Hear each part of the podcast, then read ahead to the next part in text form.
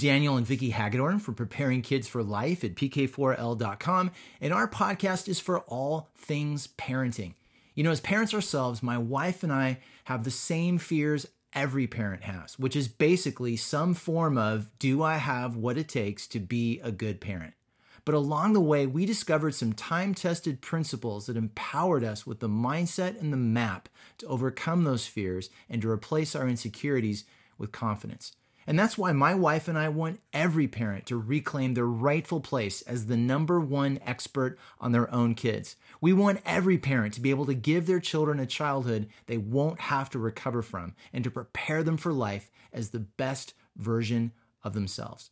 So, our podcast is really just our way of paying it forward. And at PK4L, we are committed to walking alongside your journey as your personal outfitters, guides, and allies every step of the way.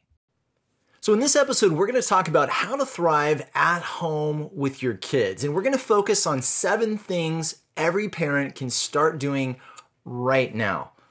You know, my wife and I, we've been homeschooling our daughter for the last 11 years, but I know that for a lot of parents out there, uh, there's almost like a new phrase that's been coined just to describe the situation uh, with sheltering at home and just spending a lot more time together, and they call it accidental homeschooling, right?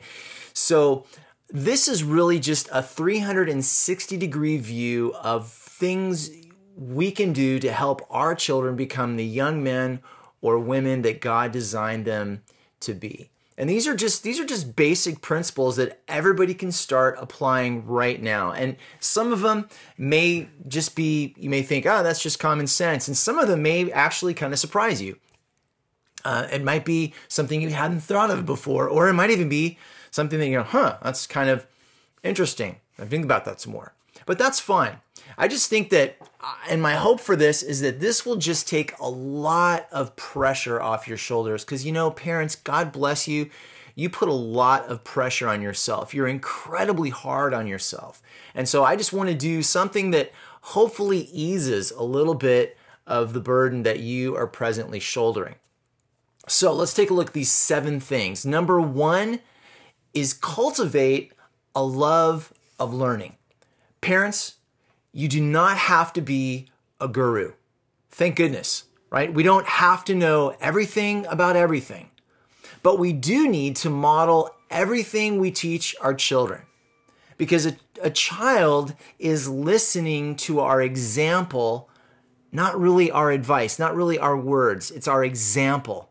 And so ultimately, a child is learning to take responsibility for their choices by seeing a parent take responsibility for their own.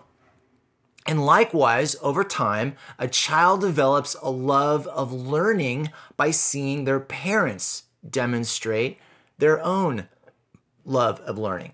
In fact, I'll even go so far as to suggest that every question a child asks that a parent cannot answer actually becomes an amazing opportunity to discover the answer together. And ultimately, this is teaching a child how to find answers on their own. Number two, the goal of learning is learning how to learn. I know that almost sounds so simple, but bear with me.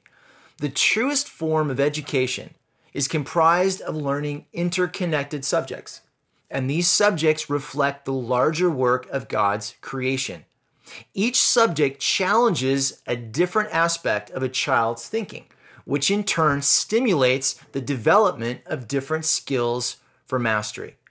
I mean, as parents, the only thing we can be certain of is that things will change, and they change faster than ever. How fast?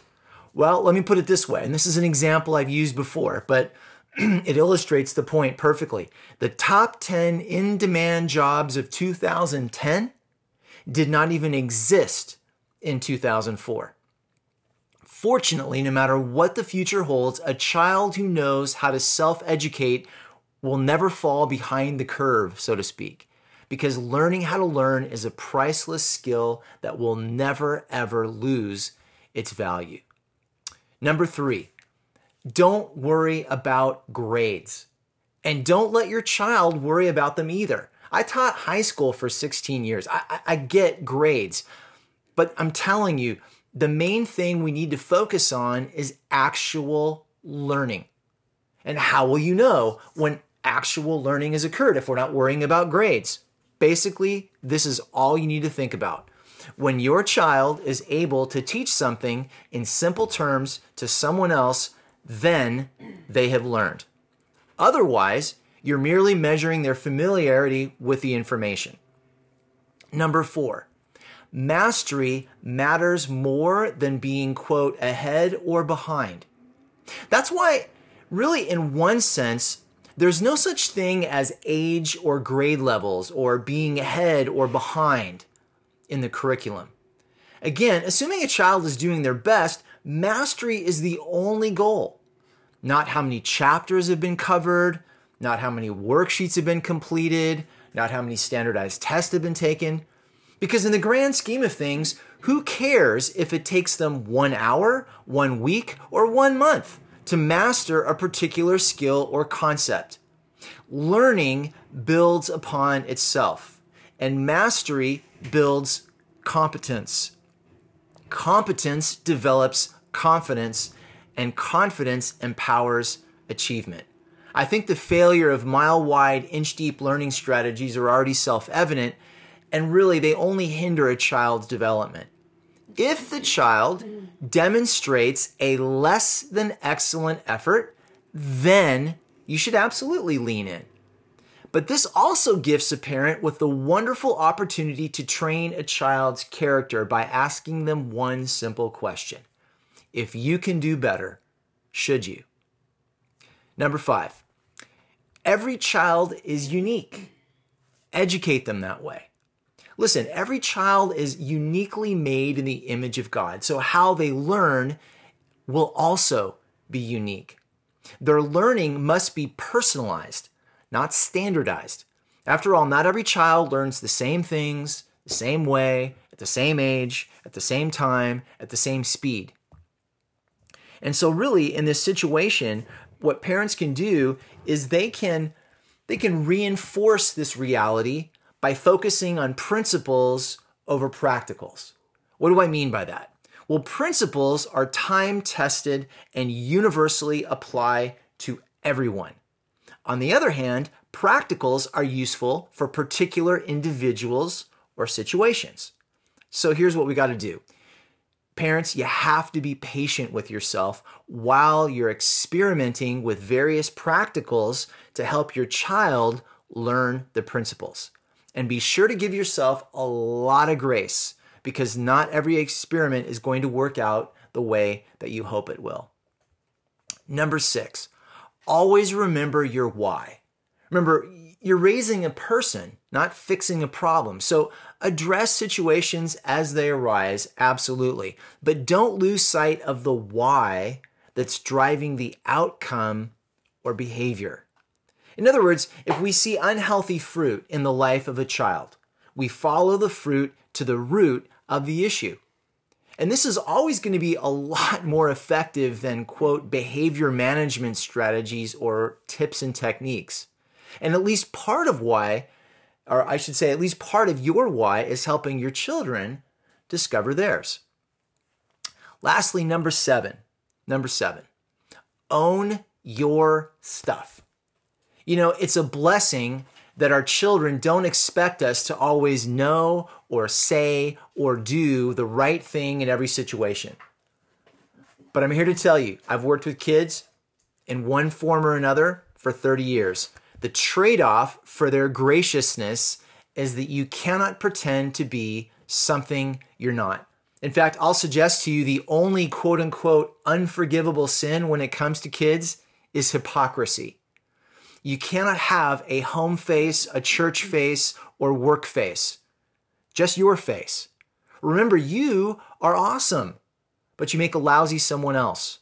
So when we make mistakes, and we all will because we're human, apologize to your child and mean it. Demonstrating humility and also taking personal responsibility goes a lot further with a child than listening to a lecture or a sermon about it. And ultimately, this is what we're doing. We're living our lives in front of our kids.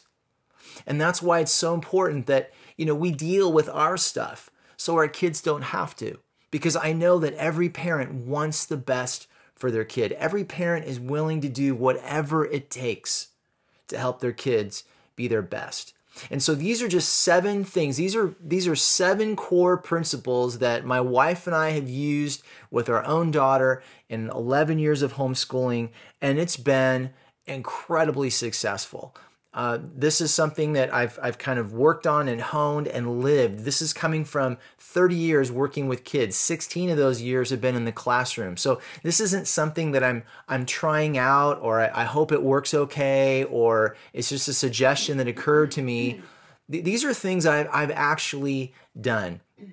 And again, the whole point of sharing them with you is I just wanted you to have hopefully a little bit of relief. I know it can be challenging, I know it can be difficult, uh, but it is so worth it. And I know that our kids are awesome and they will love us for it. Thank you so much for listening. You know, we know there are literally hundreds and thousands of podcasts out there, and we appreciate the precious gift of your time.